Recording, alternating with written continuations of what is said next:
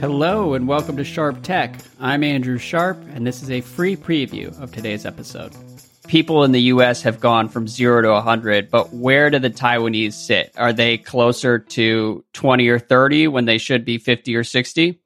Yeah, I'm. Uh, no, I don't. I don't. I don't think it's that high. I mean, but and, and I'm super biased in this regard because I live here, and you know, I, I there are. actions I've taken, like I have a place in the U S Just, I mean, like part of the motivation is to make sure that I have somewhere to, to go if need be. But there certainly is, you could argue, a motivated reasoning from my perspective to assume that it's not going to happen. But I would say, honestly, my expectations are lower than Andy's, and mine are still probably higher than most Taiwanese. I think, I think mm. there is a reason for concern that Taiwan's been living with this threat for so long that, to go back to the frog in the water, like like the water's getting a little bit warm and, and it feels totally normal. But I think a lot of the motivation for thinking that is this economic tie-up. It's like this would be so destructive and on a just completely different planet than whatever destruction zero COVID is inflicting on China. I, I mean, like, like, I just don't think it's really comparable.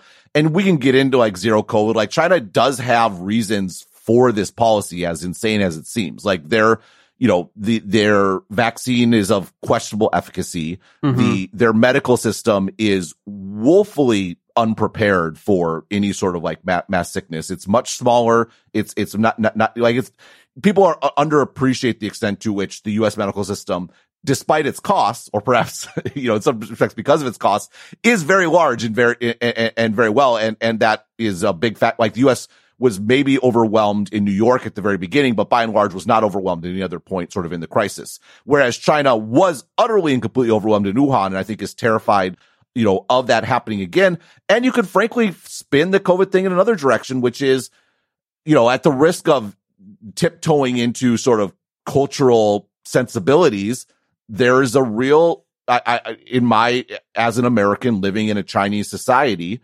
uh, a real, stark fear of dying uh in, in a way that Americans just tend to not have. And I mean, honestly, that if anything, that's an indicator where China would be wise to not go to war with the U S. No, but as far as the logic, that's actually news to me. I, I hadn't realized that there was like a rational basis for adopting the COVID zero policy.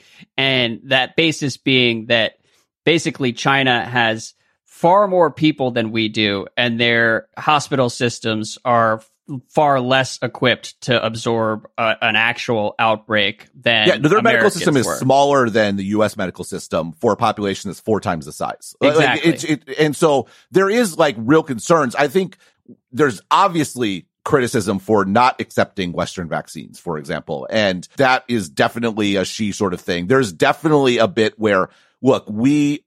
We suppressed COVID, the outside didn't. That's been a real sort of uh, talking point, propaganda point, and it's hard to sort of go back on that. Uh, but Andy's point is fair. They are sacrificing their economy for this. That gets into the broader concerns about Xi, wh- who does seem to be much more ideologically motivated mm-hmm. than sort of pragmatic, economically motivated, like most previous, you know, Chinese leaders. And that is the reason why there's more concern here. I like if, if Hu Jintao or, or Jiang Zemin or, or even, you know, Deng Xiaoping were in charge of China, I don't think this would even be an issue. This is a Xi Jinping issue sort of at the, at the end of the day.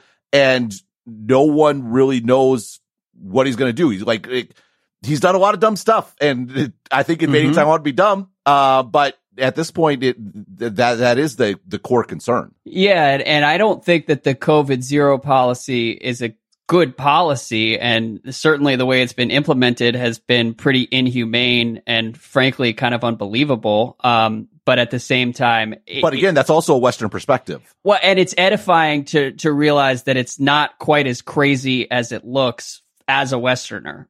Yeah, and, and it's almost impossible to know what approval it really has in China. The other thing is the Chinese that we do hear from are people who are sort of intrinsically against the mm-hmm. government, right? Like they're the ones who go to the trouble to figure out how to get online in the West. They're the ones, you know, who are going to be more sort of cosmopolitan, are going to be in cities like Shanghai, which has always been a much more, the most Western oriented city in China, sort of, you know, unique within China. Like even in China, everyone knows Shanghai is like kind of like its own, its own thing. Yeah. And obviously that was where the big, the, the biggest, most visible lockdown was. But it's fair to note those lockdowns have been happening in other cities. The, like, that's kind of makes the point. The reason why Shanghai was such a big deal is because it was Shanghai. Like that was mind blowing to people. It would happen there. But the flip side of that is this may, this policy may very well still be broadly popular. And mm-hmm. it, it's very, in all these things with China, and I'm not saying I'm a China expert at all. My only expertise in China is knowing to be careful to apply my Western framework and point of view to the country.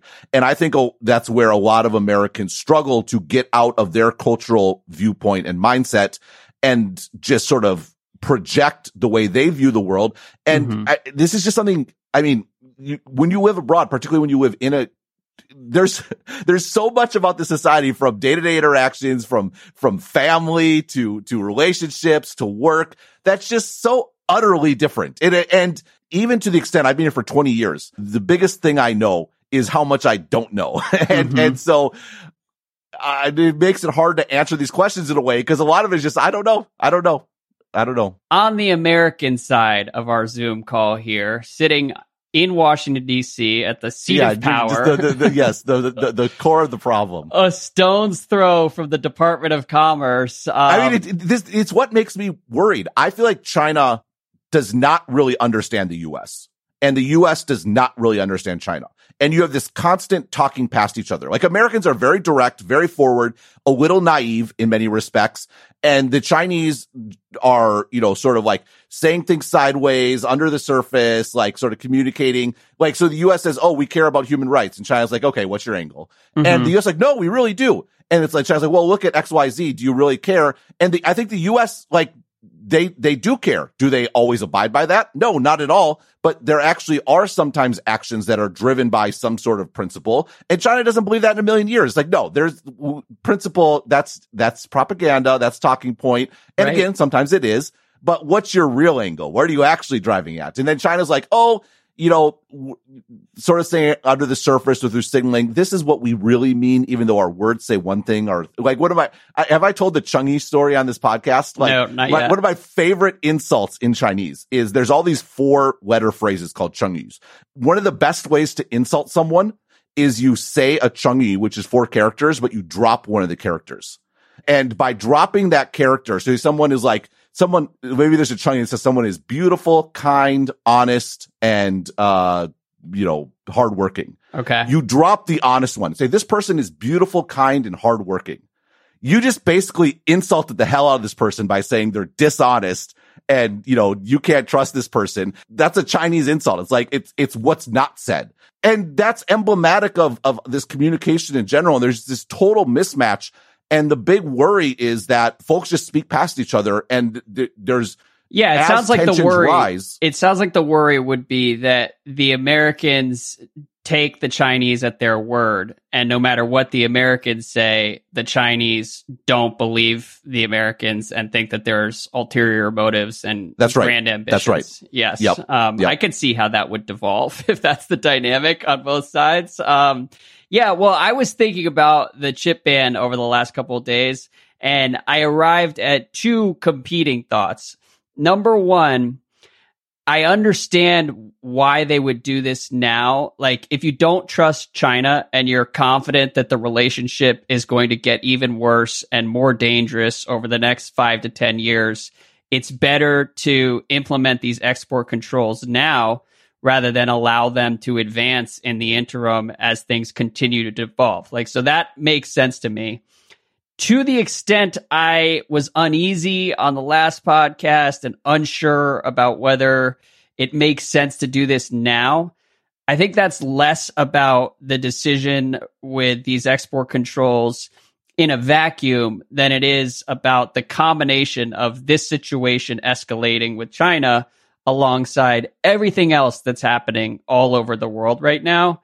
I mean, yep. There's a non-zero chance of nuclear war in Ukraine.